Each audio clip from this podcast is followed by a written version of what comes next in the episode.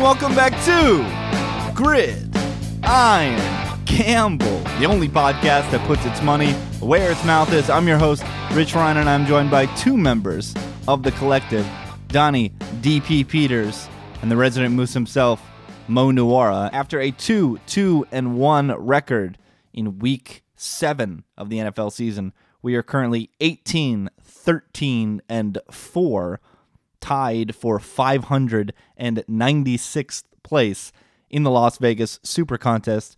Once again, it's never been more painful to have a winning percentage of 58% through seven weeks of the NFL season. We've got 20 points in the Las Vegas Super Contest. None of the hosts did very well this week. I had the best record at 3 and 2, which is nothing to call home about. Mo was 2 2 and 1, mirroring the card that we submitted for the contest. Donnie was 2 and 3, and Brett Minotti, after we were talking about how well he was doing in his own personal top 5, goes 1 3 and 1. Boo. Consensus picks not much better, 3 and 5 on the week. We are still picking at 59% for consensus picks though. 24 16 and 5 on the season. Somebody opened up their mic. What do you got to say?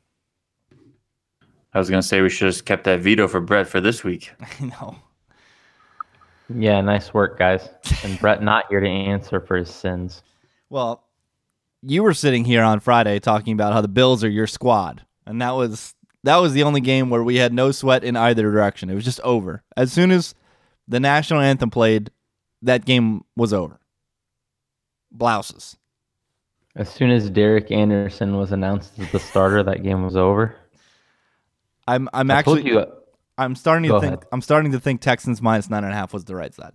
it wasn't, but I told you, guys. I did tell you I was worried about Marlon Mack and T.Y. Hilton. Sure enough, Yeah, they are. those dudes back. Uh, Colts are back to scoring points. Can you put something on the card every week that you don't have worries about? Well, that's the that- Please? that's professional football, right? These teams are I all didn't good. put Bills on. Yeah, that was Minotti. Oh, that was Brett. Sorry, shit. Minotti I thought that making us you. making us all shout. The Bills make me wanna. shout. I couldn't even shout at the contest though. What was there to shout about? we were just drawing dead. We had no shot. I mean, they went up seven nothing early. We were like, okay, the Bills obviously have to put together a drive here, and then next thing you know, it's fourteen nothing. Then it's twenty one nothing, and then we were like, yeah, this is just never going to happen ever. Ever. No semblance of a chance for us to put together any backdoor cover, which is upsetting because, like I said in the pod, the, the Colts play this soft zone. So anybody that can just take a three step drop and make a couple of throws is going to be just fine. But Derek Anderson just couldn't do it. He was incapable of uh, doing it. when I was watching this game, I was thinking about the Bills overall, kind of like the past couple of years, and and maybe you guys can answer this question for me. But where where do their draft picks go?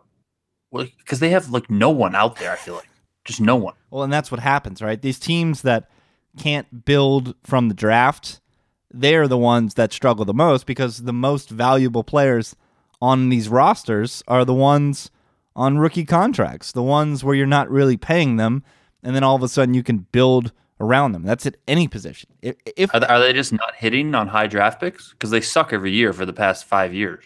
I, I can't think of one that stands out on either side of the ball. Now, again, I'm not grinding Buffalo Bills news and tape every week, but there there is not a Bills draft pick that is popping out to me as White? as someone who's great. Who's that? Isn't White pretty good? Just white. You're just gonna throw white out there. Tre'Davious White, yeah, but doesn't I- I mean, I don't feel like he's like a lockdown guy. I mean, Josh Allen obviously, but he's now hurt, so we can just throw him out the window. I'm trying to see if Jordan Poyer was drafted by the Bills, and he was not. He was drafted by the Eagles. He's one of their better players in the secondary. Uh, Marcell Dareus, who's no longer with the team, is that the Hey, where did Zay Where did Zay Jones go? Did he go pretty high? yeah, Zay Jones was a And he's just he's awful.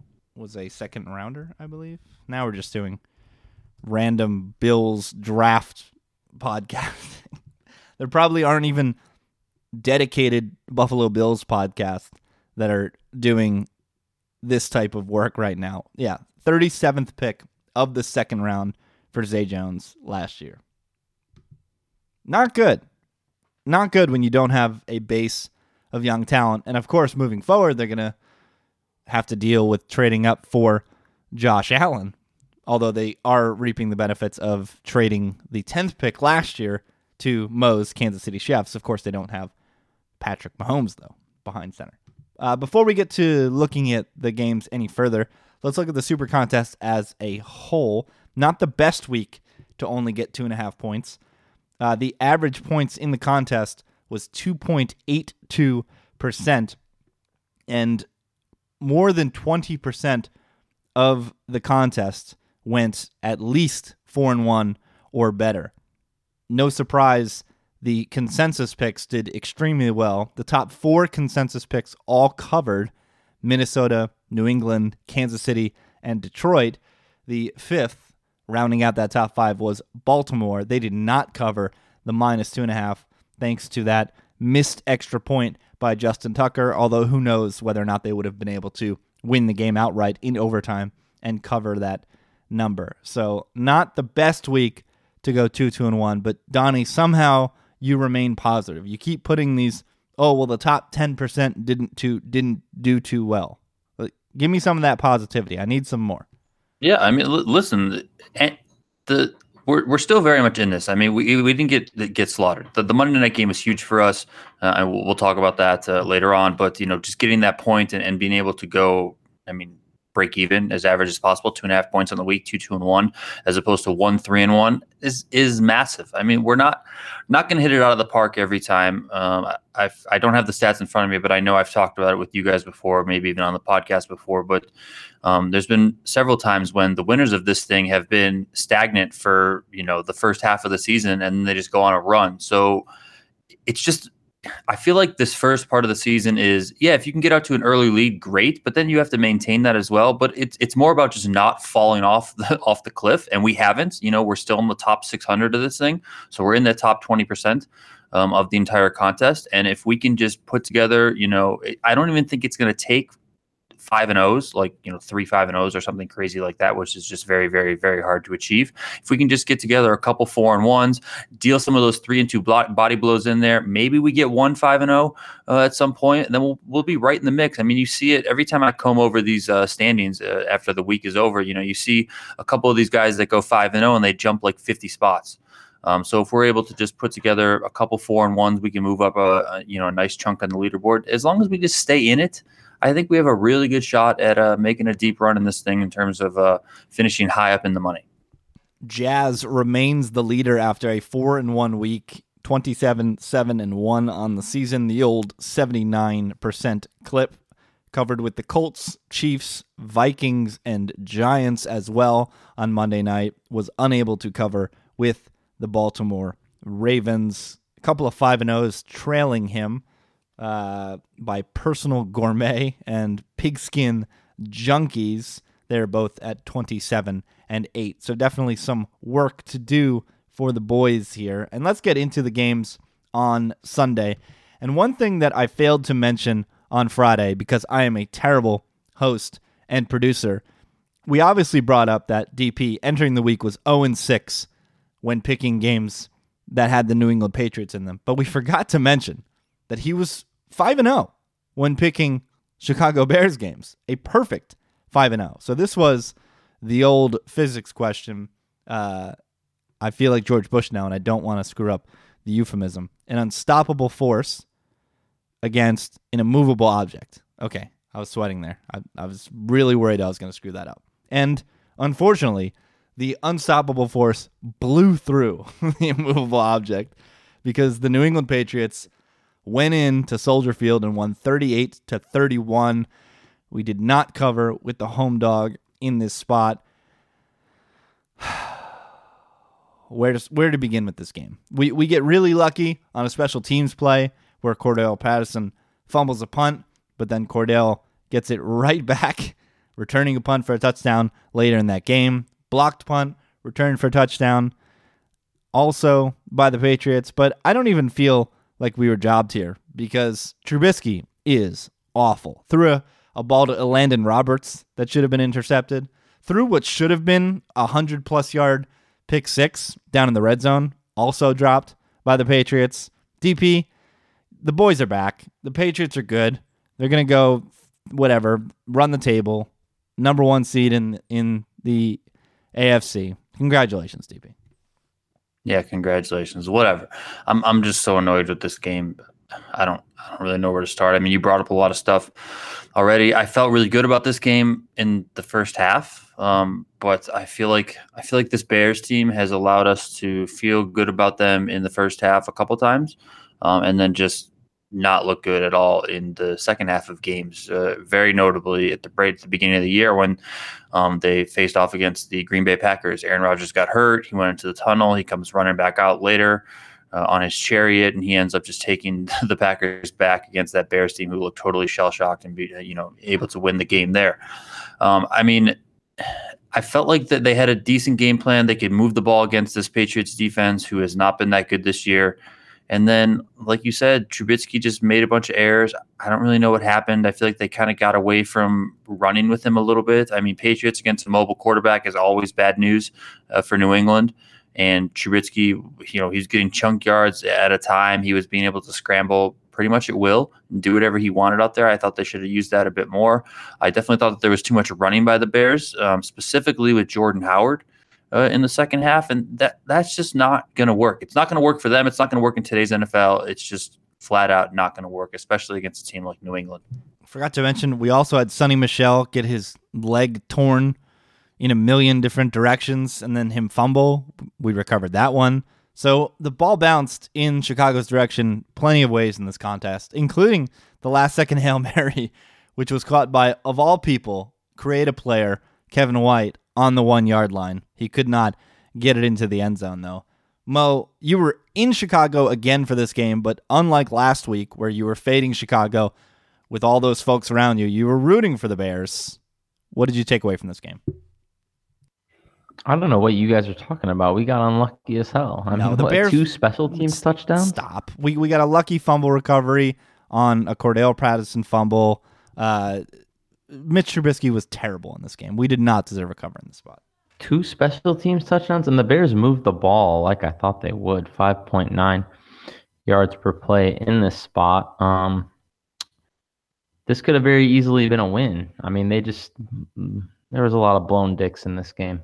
So, you know, whatever. I guess the squares got one on us here. That that's really what I mean about the Patriots being back is other teams blowing up. Like that's when you know the Patriots in form. When they're not necessarily outplaying teams, but the other team is definitely melting. But like I said, it, it was kind of one for one with all those bounces. You know, Cordero fumbles one, gets it back with a touchdown, and then the pump block was obviously a bit of a moose. But again, we we had the Sony Michel fumble in his own territory, and on top of that, a million dropped interceptions by New England. Trubisky was awful. Yeah, I mean, he was good running the ball. Uh, Yeah, but that's not his job. I feel like You know what I uh, mean? feel like there's been way more blocked punts this year than any other season. Just I don't know, just a feeling. Don't have anything to back it up. Uh, I think that's all we have on that game. So let's go to the most annoying game of the day. I was a lone wolf on the other side. I laid the three with the Bucks. You guys took the three with the Browns, and it ended in a push 26 23 in favor of Tampa Bay. Mo, you put this game on the card. Cleveland entered the game 30th in offense DVOA, and they showed why. They're a horrible team with a horrible coach, and I want nothing to do with Cleveland ever again, Mo. Never again. Well, that's why you're a fish. And Any- I'm picking any- seventy-five percent or whatever. Any anybody who laid two eyes on this game knows how bad Cleveland is. Well, Cleveland should have just got us the full point here. I mean, I don't know how they managed to allow a 59 yard game winner. They got the rock back with like two minutes left at like the 40 or something, didn't they? How, how the hell did this even happen? Um, but I still, I mean, They won the turnover battle by plus three against the worst defense in the league and could only score 23 points. This team is awful. Well, I don't even know how they allowed 26, to be honest. When you look at this, Jameis Winston had zero TD passes. Um, the Browns are fine. They just, you know, they're going to Browns while they have this coaching staff. They need a new coaching staff.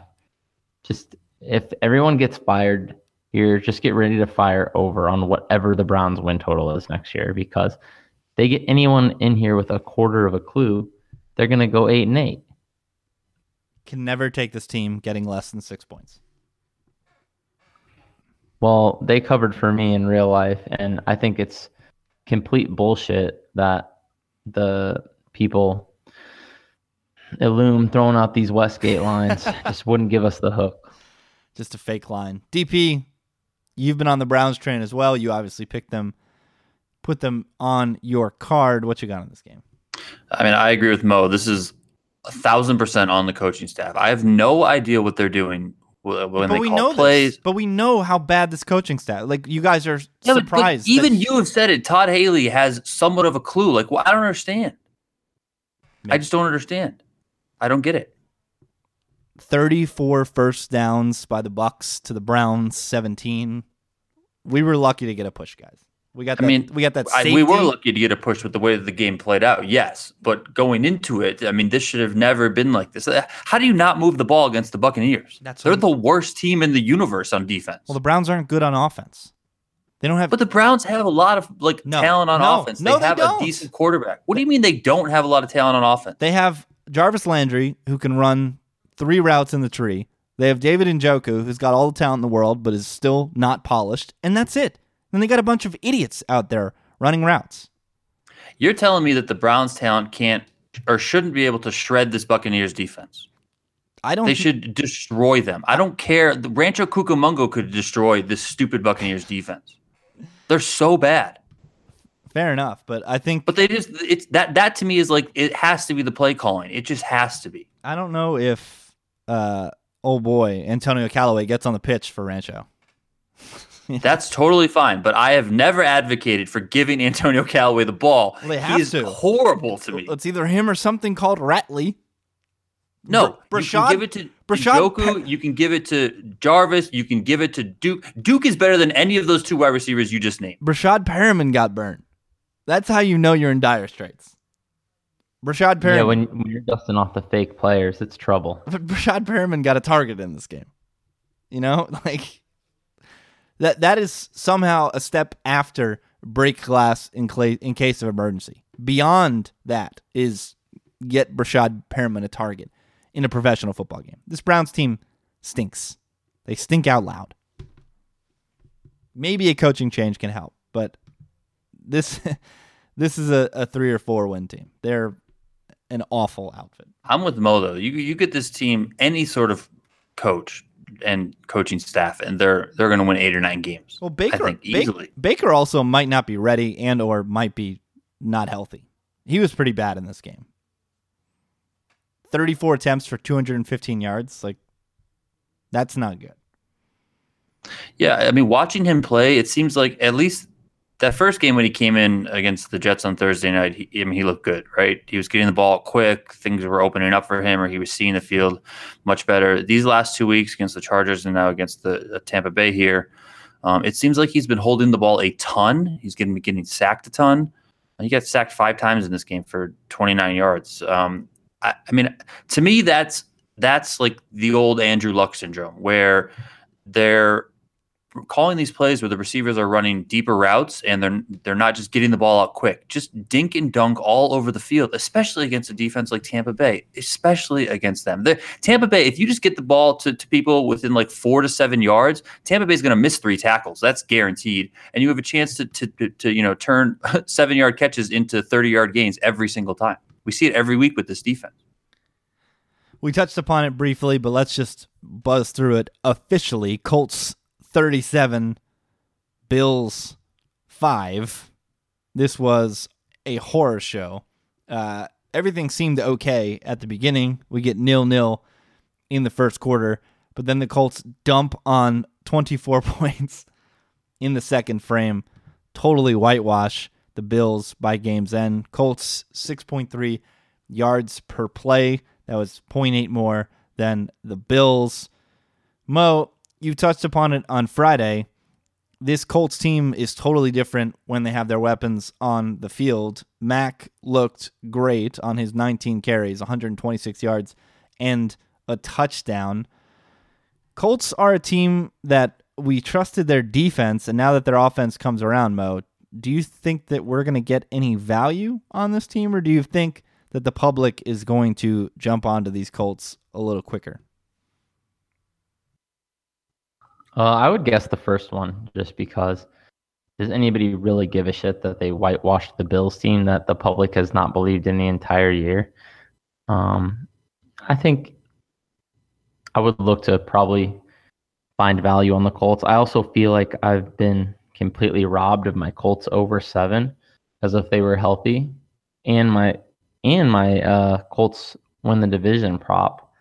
Like this team should way be drawing live in this putrid division. I mean, aren't they drawing live? You know? I mean, they they are in the sense that I don't think they're drawing the absolute sense, but they're also Jags, Maybe Jags are terrible. Titans are terrible. And the Texans just ripped off the absolute fakest four game winning streak in the history of football. oh my Honestly, god. this might be a great time to buy the Colts division. Yeah. I mean, because Oh, yeah, you're going to be getting great odds. There, if they, if all these players can stay healthy for the rest of the season, I mean, that, like you guys said, that Houston team is as fake as they come. Yeah, and I don't think they've played too many uh, division games either. So Exactly. they've definitely got a shot to put some losses on them. Yeah. I mean, the the Texans are four and three and they lead the division. Like I- don't it's it's not that wild that the Colts end up winning this division. I I don't think you know, seven and nine can win this division. This could be the division where the weirdest shit happens and a non 500 team makes the playoffs. Because these guys, these outfits are horrifying. I can't believe the Jags. I, I can believe the Jags. Let me put it this way: the the hardest thing to do in football, defend the pass, and doing what they did last year and trying to replicate it a year again. It's just hard to do. You can't do what they did last year consistently. Too hard. You need guys to stay perfectly healthy, stay in perfect form. You need the ball to bounce your way a lot of times. And then all of a sudden, they're playing with Bortles in neutral or even negative script, and then your whole thing goes to shit. I didn't even know because this game was never on red zone. Texans, Jags, never on the red zone. Guys, I didn't know Cody Kessler actually played in this game. Yeah, Blake Bortles was absolutely atrocious. The chainsaw. Finally, finally, they just pulled him. But I just looked up this uh this Colts schedule for the rest of the year. I mean, r- run to the sports book at Oakland. Then they get a bye. Then they have three straight home games against Jacksonville. So yeah, Jacksonville's can be uh, you know a formidable opponent against them, but they're at home. Then they get Tennessee at home, Miami at home. Then they go to Jacksonville, Houston. They get Dallas at home, the Giants at home. Oh my and they God. finish at Tennessee. Oh my god. I mean, that's if that if there's a better schedule, I mean, find it for me because that looks great for them. Candyland. If they win this week, who buddy. I'm holding out hope now. Thanks. You got to bet it now though, before because if they beat, the, they should beat the freaking Raiders, right? I mean, so you got to bet it now while the price is really good. Ewing theory with Amari? I feel like that team is so out on everything. No Amari, no just don't Marshawn, Doug Martin, RB1, Jordy Nelson, WR1. Your 2018 Oakland Raiders. With Jon Gruden at the helm, Anything else? Uh, The Bills. I should have just trusted my read. Not a professional football team. This this now they have the decision. I mean, how do the defenders even show up for work when your options at quarterback are Derek Anderson and Peter Fuck? How? How can you how can you tell these men to risk their lives and their brain molecules for those two guys? How can you look them in the eye and say, "Oh, we're going with Peterman or we're going with Anderson"? I don't know how you do it. Bills on the other side are going to lose fucking eight games for the rest of the season. That's what I'm saying. This is great. Like, and They have they still have to play New England twice. and that line. I was doing my capping for the week, guessing the lines. Did you get to the 30s yet? I think I guessed 13, and it is 13 and a half. Meaning that uh, the Patriot, this it's at Buffalo, right? Patriots would be minus 20 in Foxborough. Yeah. In Buffalo, uh, Monday Night Football. Thanks for giving us that one in prime time, Goodell. Thank you so much. Bills Mafia. All right, let's go to. That one's confusing. There have been some, like the last week's primetime game, Monday Night Football. I mean, you got the Giants and the Falcons. Maybe the Giants turn it around. This one's just the Bills were never going to be good. Yeah, like you guys brought this one up, bef- uh, or brought these up uh, before when you guys had said, "Oh, well, they put some names on or whatever." Yeah, this one, the, this line was always going to be ten. like, what were they thinking? Uh, maybe they could squeeze some juice out of Josh Allen, the new, the rookie quarterback versus the veteran. Maybe the sickest Yeah, thing. but he wasn't start. He wasn't the starter at the beginning of the season when the schedule was out. That's true. the The sick thing is NBC how well they've negotiated their deal. Like, did you guys know that this last week was a flex game? Chiefs Bengals was flexed. Yeah, Like they can flex this early in the season. It's insane. Yeah, you can tell because it's in the middle of the list of games on the betting thing. Yeah. honestly, that that went a little bit into the, the decision to pick the Chiefs because Andy Dalton getting flexed into prime time probably probably soiled himself right there. NBC, good job with your negotiations. The, you know they're paying less than ESPN too, right? But part of it, the the main reason this is way be, inside baseball, behind the curtain, television stuff. The reason ESPN pays more and has less control is because they pay more for the right to use the content because they have a million shows, NFL Live, NFL Countdown, NFL Matchup that they get to use the footage for. Whereas NBC, the only time they use the footage is for like I guess they have some highlight shows on NBC Sports, and then they have that Football Night in America show, and that's about it. That's the only time that they use NFL content. So NBC pays less, but they negotiated this flex rule, which is great. Whereas ESPN can funnel all this content out throughout the week, but they get the shitty Monday night games. And honestly, as a business decision, ESPN probably makes more money off of it because they have all these stupid shows. But their their Monday night football games are awful. Let's go to the late slate. This one rule of they'll never give it to you easy. Uh, we had the slurs minus two in the contest. Another fake line, Mo, that was made up out of nowhere. Uh, this game closed at Dallas minus one, I believe. 20 to 17 was the final in favor of Washington. Washington jumped out to a touchdown lead. Dallas tied it by halftime, and then Washington extended out the lead once again in the second half. But lo and behold, the Cowboys threw a long touchdown to rookie Michael Gallup, got the ball back thanks to Alex Smith not staying in bounds. Come on, Alex. How many freaking years have you been in this league? Dallas drives down the field. Inexplicably, the long snapper on a field goal attempt gets called with a snap infraction.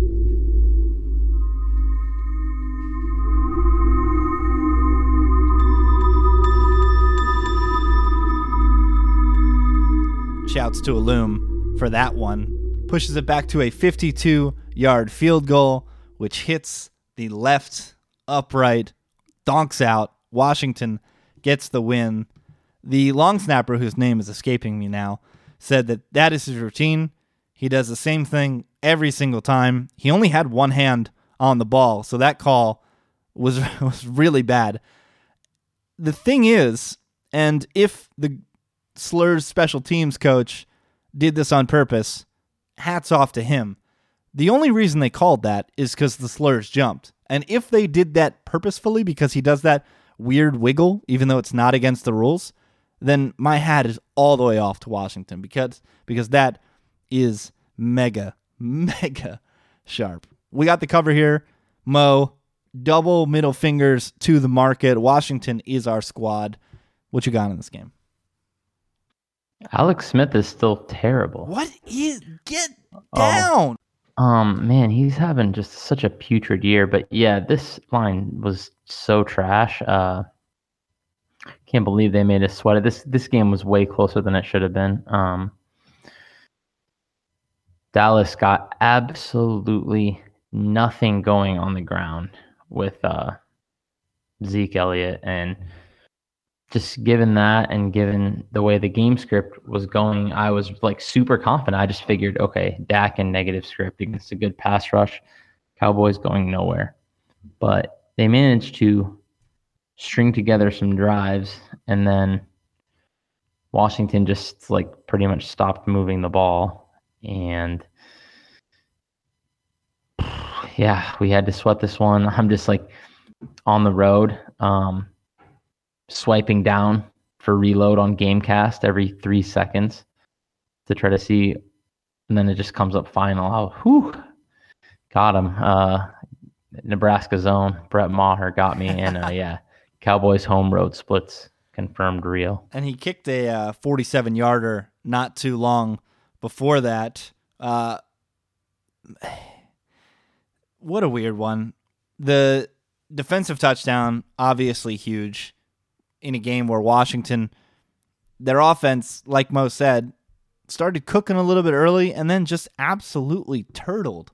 I mean, 178 passing yards. I know they were they were feeding Purple Jesus himself, Adrian Peterson. He was one yard shy of 100, but it, this is the 2018 NFL. You don't get the lead and protect the lead. You get the lead and extend the lead. You you try to do at least try. I know they're not going to do exactly what the Rams are doing, but you have to try and extend your lead, and they did not in this situation. DP, what do you got in this game? Washington is our squad, man. Yeah, but can Jordan Reed start showing up? I mean, that guy to me just drives me nuts every single week. Um, yeah, I mean, Alex Smith almost blew the whole game at the end. I, I really have no explanation whatsoever. He needs to be absolutely ripped apart in the film session all week long because that was unexcusable. Absolutely unexcusable. Not just sliding down there. You don't need the first down. Just go down. That was that's 30 seconds off the clock right there. Um, or at least it forces Dallas to uh, have it or use a timeout, and then they can't use it later on. Um, yeah, Adrian Peterson looked all right. I think that we kind of expected this Dallas offense to look like they did, um, and then all of a sudden they kind of came alive in that last what five to six minutes. Cole Beasley like wasn't on the field or something all game. I mean, not that he wasn't on the field, he just wasn't existent in terms of the offense. And then all of a sudden he was catching balls everywhere. Um, the Washington had that big breakdown on that on that long uh, long touchdown pass, and yeah, I mean, it seemed like this went as according to plan. If you asked us, not if you asked the market. I mean, we thought that the Redskins should be favored here, probably by three in a lot of spots. I mean, what, uh, we didn't really understand this line. We didn't understand the live line movement. Um, it was going that way all game, and then they made us work for it at the end. But you know, we pulled it out. Yeah, Mo brought up the biggest story, and that was Washington's defensive front, which wasn't really great in the ratings for Football Outsiders, but definitely had the talent with those two quote unquote Bama boys up front. Zeke, 15 attempts, 33 yards. The Cowboys are never going to get things going when that is his stat line. Let's go to Monday night. this game, man. We had the Giants plus five and a half traveling to Atlanta to take on the Falcons. This game closed, I want to say three and a half, three and a half, four in that range. So the market was on our side in this one and got off to a very rocky start. Both sides, a nil nil first quarter. Nobody could really move the ball, and that's because both offensive lines were really struggling. But then Atlanta started cooking. Matt Ryan had 39 attempts in this game for 380 yards. He was shredding. Julio Jones was the recipient of much of it, 9 for 104. And then, of course, you had the Marvin Hall touchdown because every receiver not named Julio Jones has to score a touchdown for this team.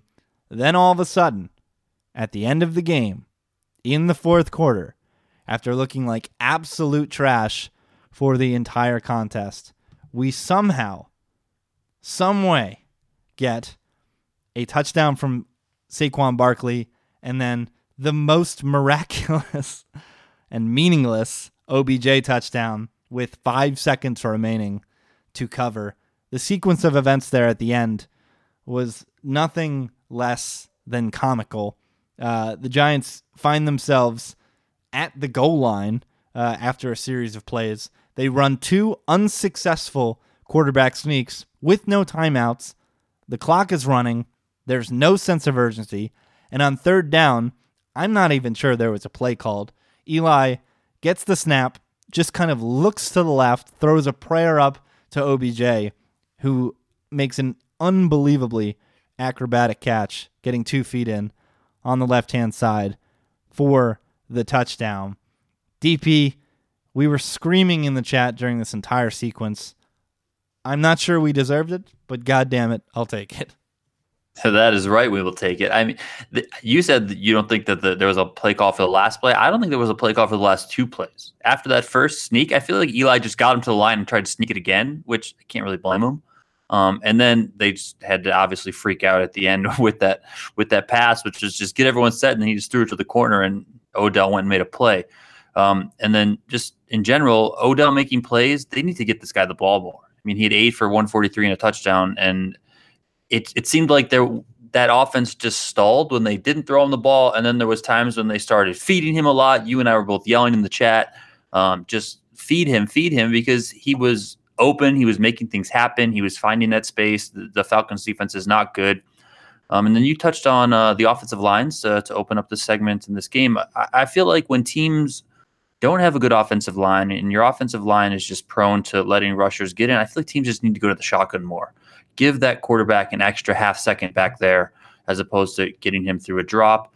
Um, there was there was definitely times when Barkley. Uh, I mean, I don't know if he's. I haven't paid attention to this too much all season, but I don't know if he's been a good blocker all season long, but he was getting blown up in a lot of spots trying to pick up um, some of the additional rushers coming from the Falcons, and I was really surprised with that. Just given all the all the love that he gets, you know, his size, his stature, he's he looks like a guy who's able to block a lot. But there was definitely times when um, he was blown up a bit by either a linebacker or a defensive back coming into the backfield. Well, I don't think Saquon Barkley should ever be pass blocking. That's the one thing. I would rather put a tight end back there and get Saquon on a route because you're just wasting Saquon's talent by having him pass block.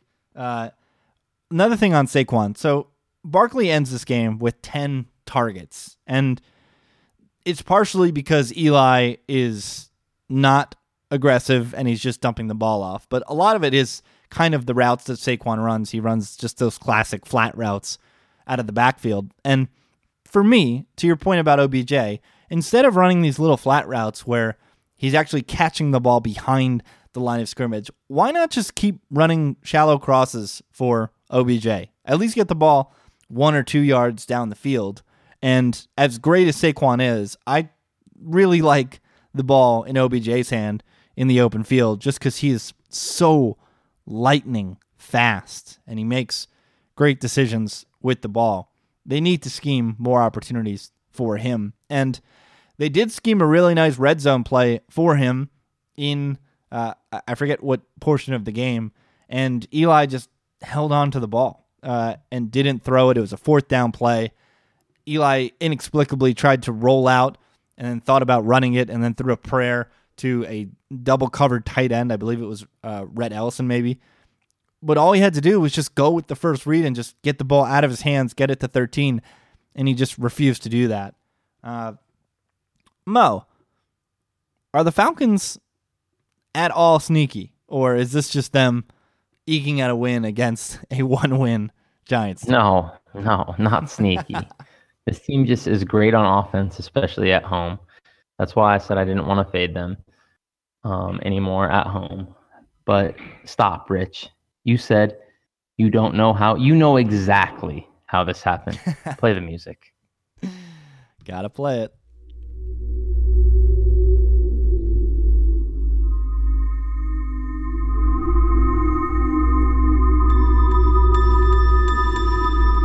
Julio Jones, card carrying member. Card carrying member. Key Dude, it- fumble. their Key fingerprints fumble. were everywhere in this game. Key fumble by Quintorris Julio Jones there.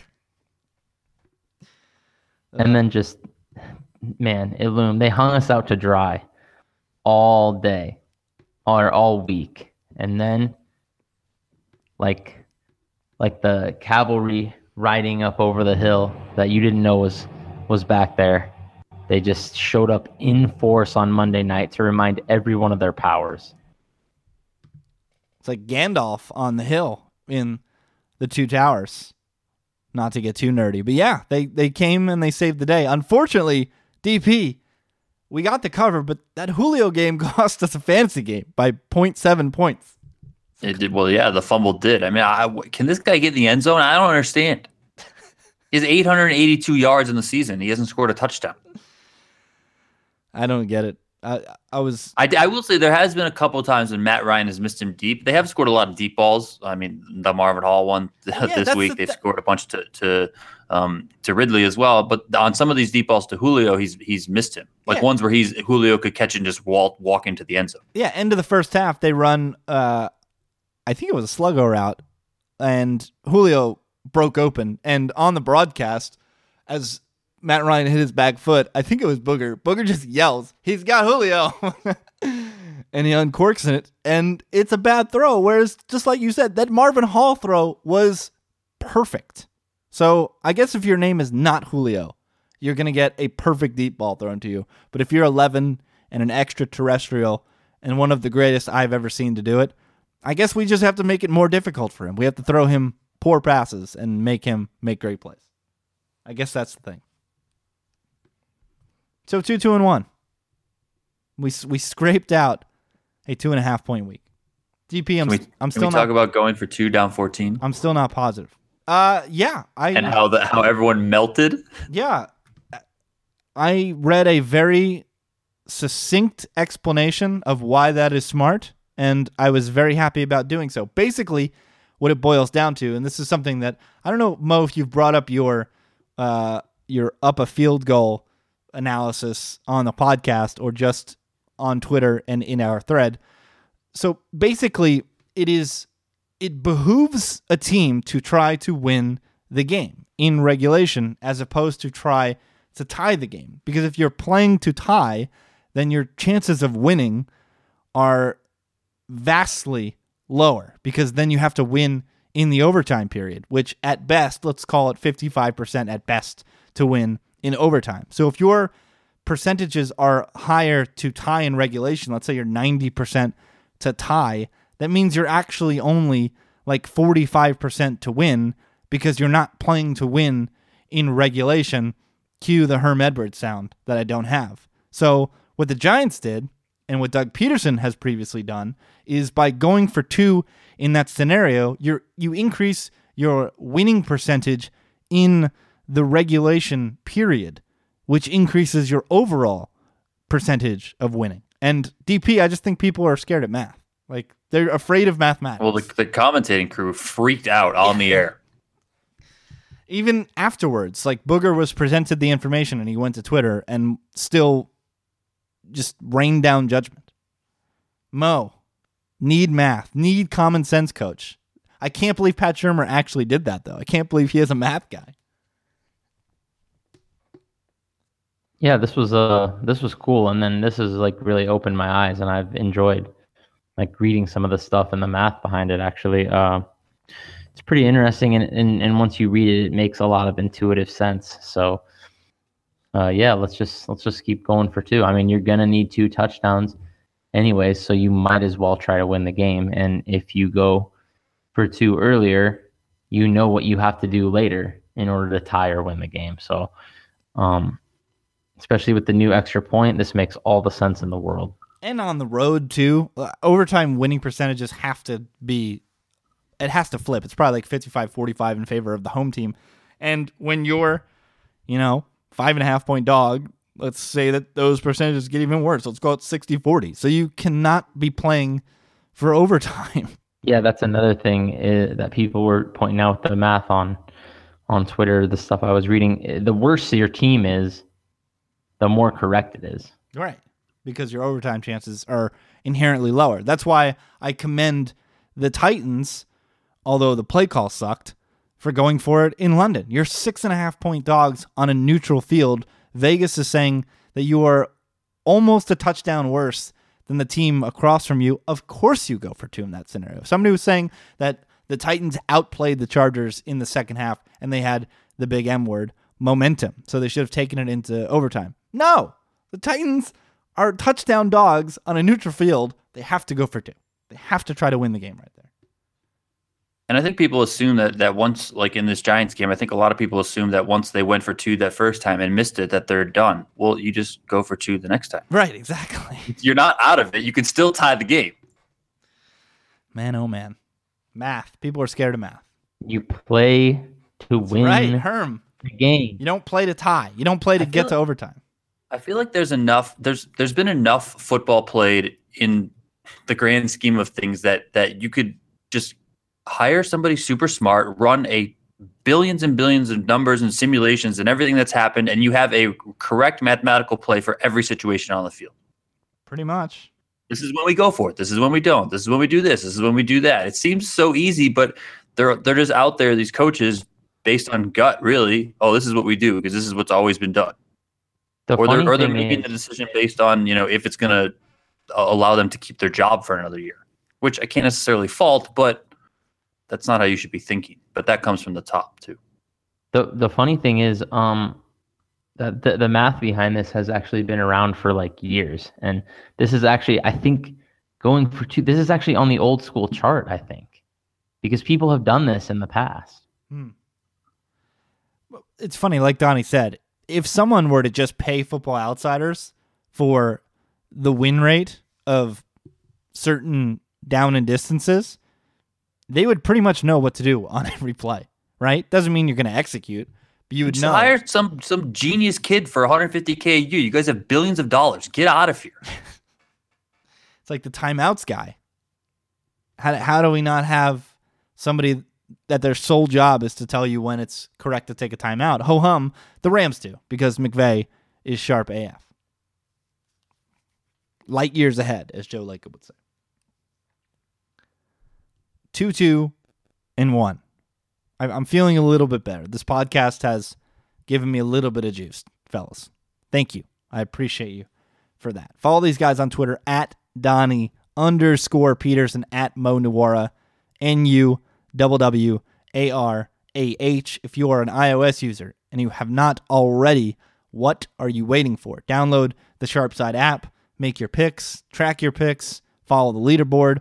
If you think you have a good angle on a game, leave an advice nugget. Let somebody know that you think or you know that such and such is going to cover against so and so because of X and Z. How about that? Give some advice. You can also follow us on Twitter at GridIronGamble, and we beg you to rate, review, subscribe to the podcast. All of that helps us tremendously. The next time we talk to you will be on Friday, where we submit our super contest card. Until then, enjoy your week.